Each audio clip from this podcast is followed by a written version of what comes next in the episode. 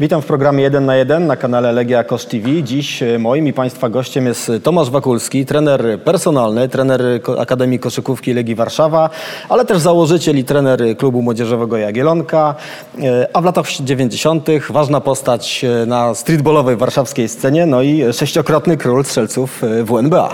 Witam serdecznie. Tomek, skoro e, wspomniałem o tym asfalcie, to e, pierwsze pytanie, czy byk, logo Chicago Bulls przy ulicy Kijowskiej na boisku jeszcze jest? Byłeś, sprawdzałeś ostatnio? Ostatnio nie sprawdzałem. Sprawdzałem ostatni raz chyba rok temu w wakacji, ale z tego co wiem cały czas jest, bo podobna administracja go cały czas od- odnawia co jakiś czas, więc oby był forever. Dla tych z Państwa, którzy nie wiedzą, e, naprzeciwko dworca Warszawa Wschodnia jest taki długi blok, a za nim właśnie jest boisko, na którym e, e, myślę wielu koszykarzy, szczególnie z Pragi i ze Szmulek w latach 90. niejedne buty i piłki zdarło. Chicago Bulls, Last Dance, myślę, że o tym serialu każdy z nas go oglądał i wszystko już zostało powiedziane. Ty byłeś kibicem Bullsów w latach 90., czy może czy Jordanofilem, czy może bardziej Blazers, Pistons, Suns, inne kluby? Byłem zdecydowanie fanem Bullsów. Oprócz Jordana byłem ogromnym fanem Scottiego Pippena. E, więc no, no byki zawsze były numer jeden. Natomiast ogólnie jestem kibicem NBA, a nie konkretnej drużyny, tak? E, więc to się u mnie troszkę zmienia, troszkę inaczej kibicuję niż większość ludzi, że wybiera sobie jakąś drużynę i jest jej wierna od początku do końca. Ja raczej e, staram się znaleźć jakiejś drużynie, której akurat kibicuję, to co mi się podoba, ten styl gry, e, sposób, e, sposób grania. Chociażby ostatnio było San Antonio czy Golden State, tak, no, które miały specyficzne, takie, które jakby przemywały jakieś tam bariery, czy, czy, czy wyznaczały nowe trendy w koszykówce, tak? E, więc ja od tej strony kibicuję koszyków, w NBA koszyk, e, zespołom. Nie chcemy jednak dzisiaj rozmawiać o ostatnim tańcu, ja raczej chciałbym porozmawiać o twoim tańcu z koszykówką w Warszawie, bo to jest e, ciekawa historia, to już wiele lat, trochę jak weterani brzmimy, prawda? Mówimy o tych latach No tak. 90., ale zacznijmy od tego streetballa, bo oczywiście WNBA to była bardzo ważna liga dla nastolatków, dla młodych ludzi, wtedy w latach 90. Wy ze Szmulkami taką drużynę założyliście i tam się zgłosiliście, ale jak to było z tym streetballem? Jak ta rywalizacja nieformalna, że tak powiem, wyglądała? Gdzie, e, na jakich boiskach przede wszystkim się grało i rywalizowało? Znaczy, ja zaczynałem generalnie, tak jak wspomniałeś, na boisku, na boisku przy ulicy Kijowskiej, e, tym słynnym byku i tam przez kilka pierwszych lat żeśmy tam tylko klepali. Nie, nie, nie ruszaliśmy się kompletnie za Pragę. E, A potem to była Agrykola, zdecydowanie Agrykola i ta Agrykola, ta stara, gdzie jeszcze było betonowe boisko przesunięte bliżej, bliżej, bliżej parku Łazienek E, i tam było kiedyś boisko i, i to było takie miejsce jak do dzisiaj, no, gdzie się spotyka cała ko- koszykarska Warszawa. Pod pałacem jeszcze się Był taki też. moment potem, no to już troszkę starszy byłem, to już był pałac, kiedy otworzyli pałac i był taki moment, że Agrykola przygasła, bo ten pałac fajnie funkcjonował, bo tam włączali światła wieczorem, muzykę, więc to tak em, takie, takie dodatkowe jakby smaczki były. I przez, przed było tak, że przez jakieś trzy lata pałac był numer jeden, a potem znowu wróciła Agrykola. Można mówić, e, można było wtedy mówić o takich e, lokalnych legendach koszykarskich, powiedzmy, nie wiem, Wakul, e, Rudy. E, wymienisz kilku takich e, kolegów, którzy najbardziej byli tacy, powiedzmy, m, wzbudzali taką chęć pokonania jego drużyny, starcia się jeden Znaczy, na ja, ja, miałem tych, ja miałem tych kolegów bardzo blisko siebie, bo, bo Jacek Czyż, Marcin Teklak, no to byli też typowi streetballowcy i którzy bardzo chętnie, bardzo chętnie w tym okresie letnim wszystkie boiska zwiedzali, znaczy wszystkie, no te główne boiska i, i można było tam nas spotkać. E, bardzo często Przemek Lewandowski, który grając w Ekstraklasie w okresie tym wakacyjnym na Agrykoli go można było bardzo często spotkać. Ja uważam, że generalnie streetball dla zawodników e, młodych wchodzących e, w wiek seniora jest bardzo dobrą e, taką szkołą kształtowania charakteru. Streetball się charakteryzuje tym, że tam jest ostra, twarda walka. Każdy zawodowiec, który przychodził nas, zawsze na Agrykole czy pod pałac, to wszyscy ci streetballowcy chcieli mu udowodnić, że są lepsi. Więc on miał na sobie taki, taki dodatkowy ciężar. Więc ja uważam do dzisiaj, że e, streetball, czy, znaczy nie mówię o, o streetball tym 3 na 3 który dzisiaj jest, tylko takie nawet normalne granie 5 na 5 na ulicy z amatorami, wymieszanymi z zawodowcami, super rzecz. To ciekawe, bo y, myślę, że y, kilku trenerów, y, być może większość tych trenerów lig zawodowych, lig wyższych powiedziałoby, że jednak jest niebezpieczne, że nie polecaliby swoim zawodnikom takich wakacyjnych przygód, one są fajne, ale właśnie teraz jak patrzysz na to z perspektywy trenera, powiedziałeś o tym, że uczy charakteru, więcej jest tych plusów, czy, czy być może zagrożeń jednak? Znaczy zagrożenie jest oczywiście, jest zawsze duże ryzyko odniesienia kontuzji, dużo większe niż, niż pewnie na treningu normalnie na hali. E, bo przez tą przede wszystkim twardą walkę na, na, na boisku. Natomiast to bardzo kształtuje charakter. No, ja na przykład na Agrykoli, na, na bywam jeszcze, tak? I pamiętam zeszłe wakacje chodziłem, Patryk Pełka, dwa, trzy razy w tygodniu, tak? Więc no, wiedzą ci ci zawodnicy doświadczeni, wiedzą, że to jest, to jest dobry, dobry sposób na przygotowanie się. Wspomniałeś e, nazwisko Przemka Lewandowskiego, też znanego właśnie koszykarza z Warszawy, który też ligową karierę zrobił. E, wy się spotkaliście w sezonie 97-98 w drużynie MGM Dosir Praga Północ. To był taki projekt stworzony z najlepszych graczy lig amatorskich, plus wyróżniający się e, gracze powiedzmy z innych klubów. Czarek Trybański tam między innymi grał, wówczas chyba niespełna Nie było tak do 20-letni. końca, że to byli wyróżniający się zawodnicy. To byli zawodnicy, którzy nie mogli znaleźć sobie miejsca bardziej w drużynie, bo Przemek Lewandowski, zanim do nas przyszedł, to był w drużynie Polonii Warszawa u trenera Nowaka, gdzie się nie załapał na przykład na Mistrzostwa Polski. Nie zmieścił się do dwunastki, z tego co pamiętam. E, I nie pamiętam, chyba srebro zdobyli wtedy. Nie zdobył tego medalu. Wiem, że trener Nowak mu ten, ten, ten medal oddał. E, No i Przemek poszedł gdzie indziej. Czarek Trybański tak samo, no, gdzieś w Legii zaczynał, natomiast tam się kompletnie nie łapał w drużynie. No i my byliśmy taką drużyną, gdzie, gdzie tych niechcianych albo niespełnionych zawodników jakby wchłonęliśmy, plus ci najlepsi amatorzy Warszawy. Opowiedz trochę o Czarku, bo bardzo dobrze go pamiętasz, zresztą znacie się, utrzymujecie kontakt. My go pamiętamy oczywiście, jak w Legii zaczynał, potem w Pruszkowie miał kilka wystrzałów, które dały mu to niesamowity, niesamowity kontrakt i wyjazd do, do ligi, do NBA, ale właśnie wtedy na Pradze Północ. Jaki to był chłopak, czy, czy to był po prostu wysoki gość, z którego tam można się było troszkę śmiać, jak to często bywa z takich wyższych graczy, czy to już widać było jakieś nieprzeciętne umiejętności? Nie, umiejętności u Czarka na początku nie było, bo dobrze wiemy, że Czarek, tak jak Marcin Kortet, zaczął bardzo późno koszykówkę, trenować koszykówkę, więc to siłą rzeczy no, nie przetrenował tylu lat, tylu sezonów, żeby, żeby już te umiejętności posiadać. On przyszedł do nas po to, bo on był z Legii wypożyczony, przyszedł po to, żeby właśnie nabierać doświadczenia.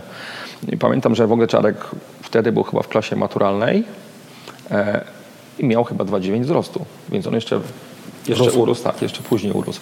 Więc te początki Czarka oczywiście były słabe. No, drużynie dużo dawał, bo wzrost i ogólna sprawność była niezła. Natomiast te umiejętności koszykarskie jeszcze były na niższym poziomie. Natomiast no, Czarek, wiemy, ciężko pracował bardzo, tak, żeby osiągnąć co osiągnął i osiągnął to wszystko ciężką pracą. Pamiętasz jakieś jego, e, nie wiem, wybitne występy albo jakieś anegdoty związane z jego osobą? Bo wiadomo, że w trzeciej lidze na poziomie to jest tak, że jak jedzie taki dryblas na wyjazd e, gdzieś e, do drużyny, która go nigdy nie widziała, no to budzi sensację, prawda? O takim wzroście gości nie ma zbyt wielu. Znaczy ja powiem tak, wtedy trzecia liga to nie było to, co teraz trzecia liga. Trzecia liga to tak naprawdę była jak teraz druga liga. E, Więc w tej trzeciej lidze grali te bardzo mocne drużyny przede wszystkim. My, my, mimo że mieliśmy mocną drużynę, myśmy się plasowali gdzieś w środku tabeli. To było piąte, szóste miejsce, z tego co pamiętam. Ale były rezerwy Polonii ekstraklasowej, rezerwy eks- ekstraklasowego Pruszkowa, gdzie grali naprawdę zawodnicy Karwowski, czasami się Suski trafiał, Rybczyński, Czubek, tak. No, z- Polonii byli zawodnicy, którzy byli na granicy pierwszej drużyny. Więc ten poziom rozgrywek był bardzo wysoki, więc to nie było tak, że e, Czarek nawet swoim wzrostem potrafił zdominować mecz, tak. Oczywiście no, były mecze, że on potrafił dać 10 bloków w meczu, tak, i, i deska była jego, no bo siłą rzeczy to, mm, to miało miejsce. Natomiast, natomiast jakoś specjalnie punktowo nigdy nie szalał, tak.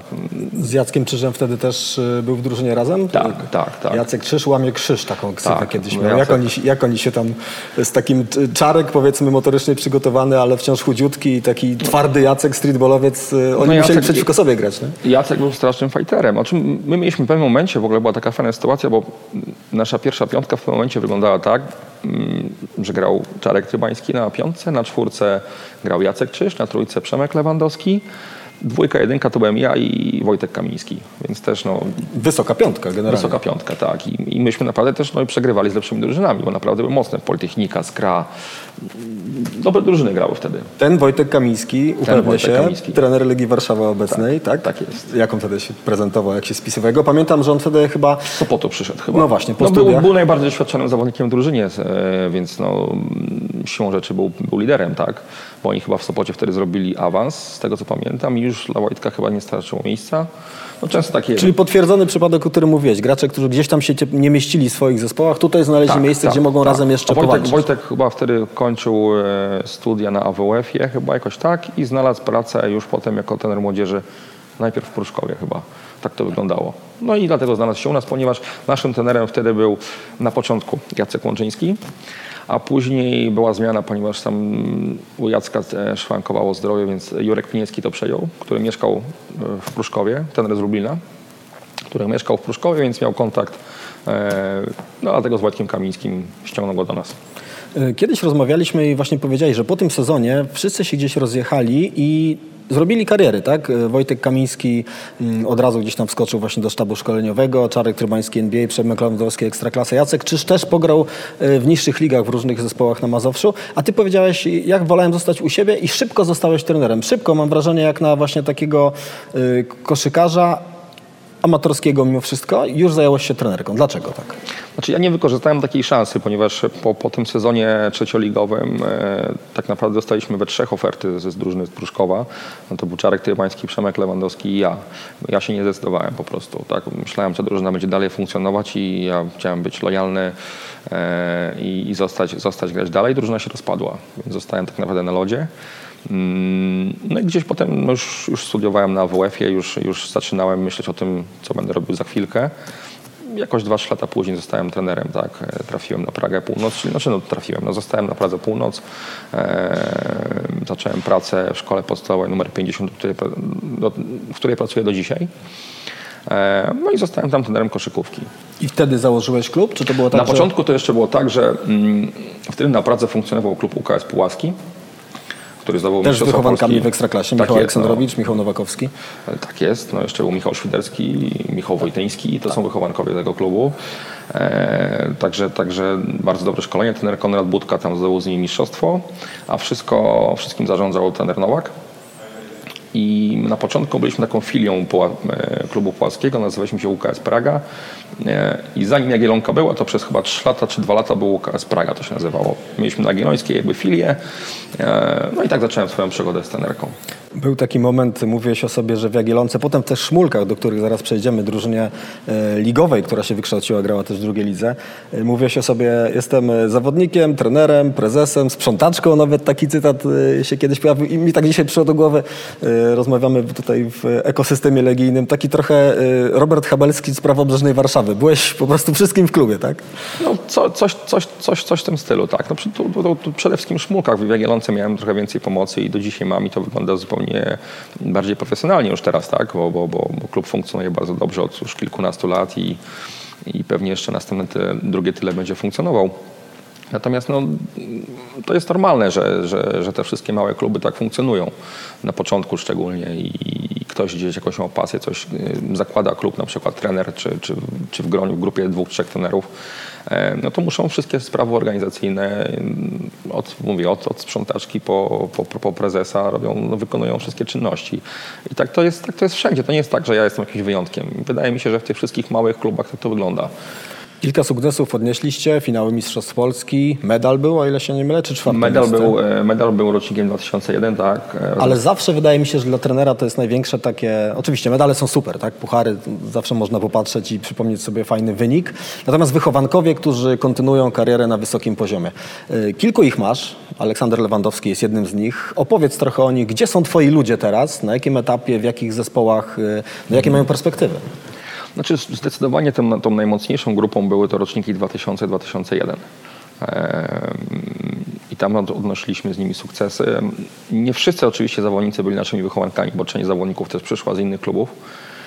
Ale generalnie z tej grupy, która wtedy zdobyła czwarte miejsce w Polsce, czyli W16, z tej grupy zawodników do dzisiaj prawie wszyscy grają w basket.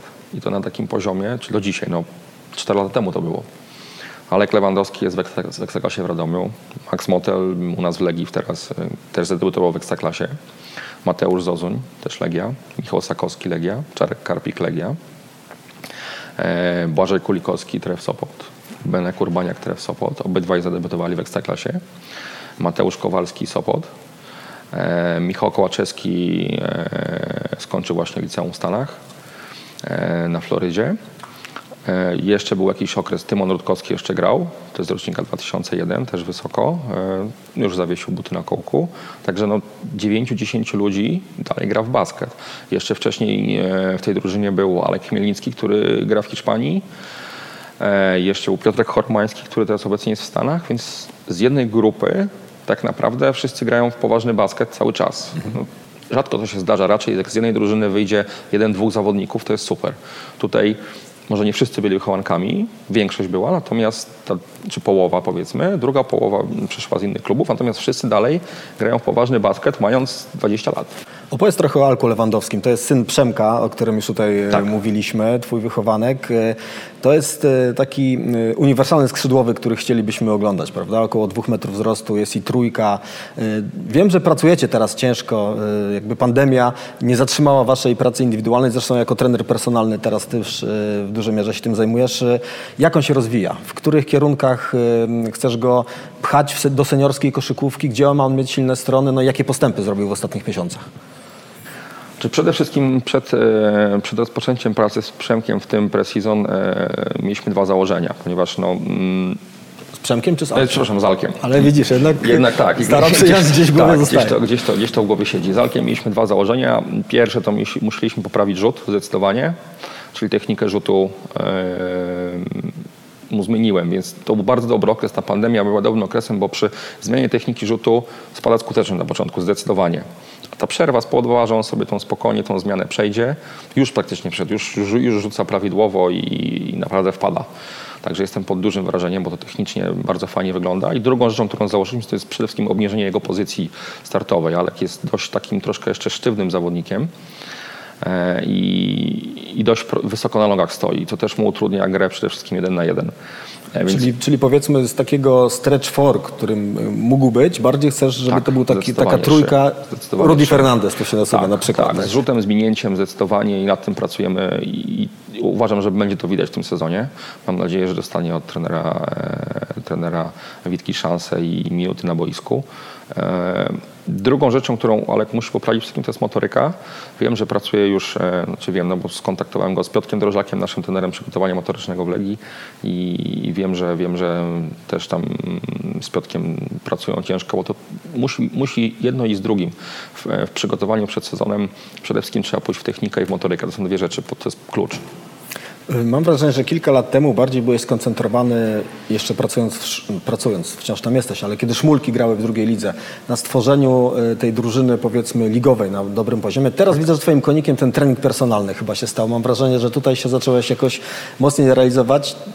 Tak, zdecydowanie. Dlaczego? Co, co znalazłeś takiego fajnego właśnie w takim podejściu do zawodnika? Znaczy, mnie zawsze interesowały, interesowały takie niuanse mm, w technice koszykówki, tak? Natomiast nigdy na to nie było czasu.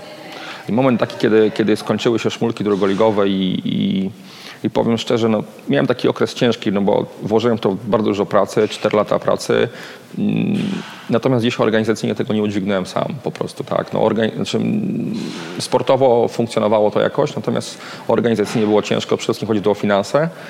I miałem taki moment troszkę zawahania, może, może nie załamania, ale takiego, że gdzieś się nie spełniłem. I bardzo szybko odnalazłem się w tym. E, przekwalifikowałem się i tak naprawdę, ten okres takiego smutku po tym, że, że, że, że Szmulek już nie ma, e, bardzo szybko sobie to odrobiłem w, tych, e, w pracy indywidualnej z zawodnikami i zawodniczkami. Także no teraz to jest numer jeden zdecydowanie u mnie i, powiem szczerze, że jak miałbym to na stole dzisiaj wyleżała dobra oferta pracy trenerskiej w klubie, to pewnie bym jej nie przyjął. Paradoks jest taki też, że ta pandemia, czyli więcej wolnego czasu i możliwość utrzymywania powiedzmy tych y, kontaktów w niewielkich grupach pomaga takiemu treningowi, tak? To już się pojawiło w naszej rozmowie, że to jest dobry czas, żeby dla zawodników wszystkich, nie mówimy tylko młodych, żeby zrobić ten postęp Oczywiście. nad podstawami. Znaczy, jak ktoś, jest, jak ktoś jest mądrze podchodzi do sprawy, to podczas tej pandemii zrobi tak zwaną formę życia. Naprawdę, bo można było poświęcić totalnie. Oczywiście ten pierwszy okres był ciężki, bo to nie było tak, że my się z Alkiem spotykaliśmy. Ten pierwszy okres zdecydowanie nie. Siedziałem w domu, e, gdzieś jakieś próbowałem ćwiczenia zrobić takie, które dzieci mogłyby robić, na przykład ćwicząc sobie w domu z piłką. Można sobie gdzieś na Facebooku te ćwiczenia znaleźć. E, natomiast gdzie tylko można było się spotykać, zaczęliśmy pracę z Alkiem. Mówię, to już jest czwarty tydzień pracy, więc tak naprawdę pracujemy już miesiąc. Uważam, że to jest idealny okres dla zawodnika, żeby zrobić postęp. Pomówmy teraz trochę o popularności koszykówki, ale w takim aspekcie mm, właśnie trenera personalnego, czy też trenera grup młodzieżowych, czyli nie o y, oglądalnościach, nie o frekwencjach w halach, y, tylko o liczbie dzieciaków, które przychodzą grać w basket. Czy ty, prowadząc już te drużyny no, od dobrej dekady, przypuszczam, y, zauważasz różnicę? Kiedyś było więcej dzieciaków, teraz jest więcej. Jak to się, jak to się zmienia? E znaczy ciężko, ciężko to jest porównać na tle całej Polski, no ale mówię o, o samej Warszawie czy, czy województwie mazowieckim. Zawsze w tych rozgrywkach pierwszego kroku, czy zawsze, w ostatnich latach, e, w rozgrywkach pierwszego kroku rzeczywiście jest bardzo dużo drużyn. Jest około 20 drużyn, kiedy startuje. Czasami oczywiście klub zgłasza dwie, trzy drużyny, są takie, są takie przypadki, ale tych drużyn jest naprawdę sporo i porównując to na przykład, nie wiem, z województwem podkarpackim, gdzie zaczyna 5-6 drużyn, no i ledwo mogą ligę grać. My u nas mamy tyle, tyle, tyle grania, że, że aż za dużo czasami. E, więc widzę to, że, że, gdzieś ta koszykówka gdzieś się odradza. Myślę, że ten też sukces reprezentacji Polski w tym roku też był odzwierciedleniem tego, że do klubu, na przykład do Jagiellonki, więcej dzwoniło rodziców z zapytaniem o zapisanie dziecka na zajęcia. No właśnie, bo ja się zastanawiam, co jest dla takich dzieciaków, często dla rodziców, bo mówmy się, rozmawiamy o tam 9, 7, 8 latkach, no, dzieciakach, które trzeba zaprowadzić na trening. Co jest motywacją? LeBron James i Stephen Curry, czy właśnie reprezentacja Polski, yy, Legia Warszawa w Ekstraklasie? Da się to jakoś zgeneralizować w ogóle? Nie, taki? nie ma, nie ma tutaj. Znaczy, ja troszkę zauważam gdzieś e, coraz więcej jest, znaczy coraz więcej to było zawsze standardem może, że rodzice, którzy uprawiali tę dyscyplinę sportu, mm, no, siłą rzeczy próbują, mm, żeby ich dzieci robiły to samo. Tak? I gdzieś to, no, chociażby po, po Alku Lewandowskim czy po Maxie Motelu mm, widać, że gdzieś tam rodzice grali sobie no, kiedyś. Tu ci przerwę. Ja, ja, jestem z Pruszkowa, więc tam często mecze MKS-u Pruszków obserwuję. Tam jest taki rocznik 2009, gdzie grają chłopaki, to na trybunach widzę w zasadzie kolega w kolegę, wszyscy rodzice, z którymi kiedyś graliśmy w basket. No, 2008 Andrzej Jankowski, jego, jego, jego Igor, który gra w Pruszkowie. No tak? właśnie, 2008 pomyliłem rocznik, ale o to mi chodzi. Czy to jest tak, że jednak y, przewagę tutaj mają y, dzieciaki, których rodzice kiedyś grali w kosz albo byli kibicami? Zdecydowanie mają przewagę, nawet jak zobaczysz na, przejrzysz sobie zawodników NBA, nawet nie wiemy ilu zawodników tak naprawdę gdzieś ma jakieś korzenie koszykarskie. Nie wiem, teraz Jamorant na przykład, tak? Czy, czy Kelly Olinik, trener, tak? Koszykówki, więc no, nawet nie wiemy, ilu takich zawodników jest, gdzie gdzieś jakieś korzenie koszykarskie są. Oczywiście zdarzają się przypadki tak jak był Jordan, tak jak LeBron, którzy nie mieli, nie mieli jakby mm, rodziców e, uprawiających tą dyscyplinę sportu, no ale już chociażby Kobi. Tak? Tata grał zdecydowanie, zdecydowanie, zdecydowanie tak jest i to jest łatwiej na pewno. A jak oceniasz e, właśnie w perspektywie tej dekady, powiedzmy 10 lat, taki stopień przygotowania ogólnorozwojowego? Bo o tym też bardzo często się mówi, że dzieciakom po prostu brakuje takiej ogólnorozwojówki, przez co trudniej pracować nad tak. techniką, nad dynamiką, zmianą kierunku. To idzie w dół, czy to są po prostu jakaś taka y, tendencja, która nie da się ustabilizować, bo to nie po prostu jest ustabilizować. Nie, to dalej trafiają, w grupach naborowych jest często tak, że, że trafiają dzieci bardzo sprawne, które od razu na dzień dobry są zawodnikami dominującymi w grupie, a są dzieci, które no, potrzebują dużo czasu, żeby tą sprawność złapać e, i koordynację przede wszystkim. Więc tutaj e, ja uważam, że podstawa szkolenia w koszykówce to jest zdecydowanie technika i motoryka, tylko i wyłącznie. E, I jak się na tych dwóch rzeczach trener skupi i będzie robił to, to solidnie. Oczywiście ciężko być jest specjalistą specjalistą i w byciu, w szkoleniu techniki indywidualnej i w motoryki, no bo zawsze coś, coś kosztem czegoś. Natomiast no to jest podstawa. Opowiedz trochę, jak wygląda Twoja praca w Akademii Koszykówki Legii Warszawa, bo tutaj, tu też jesteś trenerem, więc jaka tu jest Twoja funkcja i na czym, na czym się skupiasz? No tutaj jestem koordynatorem sportowym i, skupiam się bardziej na tym dole, czyli, czyli e, stworzeniu takiej bazy, żeby... Znaczy plan, plan, plan, założenie było takie, czy jest takie założenie, żeby zawodnicy wychowani przez Legię lub z klubów filialnych Legii kiedyś zagrali w Ekstraklasie w Legii. Tak, więc to tak, tak, tak, tak, takie założenie zrobiliśmy. Staramy się stworzyć grupę klubów filialnych, które na poziomie podstawówki będą współpracowały z Legią Warszawa, e, z Akademią Koszykówki Legii Warszawa i potem najlepsi zawodnicy z tych klubów filialnych będą przechodzili do liceum, które, które mamy zamiar stworzyć. E... Czyli to jest stworzenie tej tak, takiej mitycznej piramidy, tak jest, prawda? O której o tym... kiedyś rozmawialiśmy nawet kiedyś. Której... Ale w przypadku prawego brzegu Warszawy, bo wtedy, wtedy mówiliśmy o Jagiellonce, o Szmulkach, y, to jest strasznie ciężkie, bo mam wrażenie, że w jakim ośrodku, czy to jest Warszawa, czy to jest Wrocław, czy to jest Sopot, z kim byś nie rozmawiał, to to jest taki plan idealny. Jakie to są największe wyzwania? Bo to jest bardzo ciężko stworzyć, więc takie codzienne problemy, z którymi się Myślę, borykacie... że największym wyzwaniem w tym wszystkim to jest to, że My ciągle jako Polacy tworzymy jakąś taką, czy uprawiamy wojnę polsko-polską, tak? Czyli każdy chciał być tylko dla siebie i znaczy ja kiedyś też taki trochę byłem. Natomiast gdzieś z czasem w głowie to sobie wszystko poukładałem i wiem, że no nie ma szans. Miałem przykład tych szmulek, także próbowałem zrobić tą piramidę i to naprawdę trzeba mieć kupę, kupę kasy. E, a przede wszystkim żaden klub nie ma takich tradycji jak Legia. No to, jest, to jest najbardziej rozpoznawalna marka sportowa, klubowa na świecie, Polska, tak? Więc e, siłą rzeczy no, to musi wypalić. Czym jako e, Akademia Koszykówki Legia Warszawa możecie już się pochwalić? Jakbyś miał powiedzieć e, rzeczy, których jesteś po prostu zadowolony, może nawet dumny w tym okresie, który, kiedy współpracujesz z Legią, to, to co by to było? Przede wszystkim stworzyliśmy sobie tak e, grupę drużyn, które, które z nami współpracują i stworzyliśmy sobie dla nich taką troszkę oddzielną ligę mini turniejów, tak, które, które organizujemy poza, poza rozgrywkami ligowymi. Znaczy nie wszystkie klub, nie wszystkie te drużyny, które z nami współpracują, grają w lidze WOZ Kosz, tak? E, natomiast część klubów gra i jednocześnie oprócz Ligi WOZ Kosz prowadzimy taki cykl turniej e, sponsorowanych przez naszego sponsora Profbud e, dla tych dzieciaków. To są roczniki 2008-2009, tam biorą udział. I na tym poziomie mamy najwięcej drużyn, które, które z nami współpracują. Fajnie by było, gdyby te wszystkie dzieciaki dotrwały do końca szkoły podstawowej i moglibyśmy z nich wyselekcjonować dzieci do liceum. I następnym sukcesem, który jest, to w przyszłym roku powstaje klasa sportowa e, w liceum przy ulicy Kowalskiej. E, taki, taki jest plan i taki już jesteśmy umówieni z, i z burmistrzem dzielnicy Plagi Północ i z panią dyrektor e, szkoły. Mm, I pierwszym rocznikiem, który tam pójdzie, to jest rocznik 2006, który obecnie ja prowadzę w Jagiellonce więc też baza jakby mm, pójdzie już do tego liceum. Stworzenie czegoś takiego, czy znalezienie w ogóle liceum w Warszawie, które chciałoby współpracować e, z klubem sportowym, to jest bardzo ciężka rzecz. Naprawdę z Michałem Przebylskim odbyliśmy parę ciężkich, trudnych rozmów na różnych szczeblach i z różnymi osobami i szukaliśmy takiego miejsca długo, chyba z rok czasu. E, I, i nie dało rady, na Pradze się udało.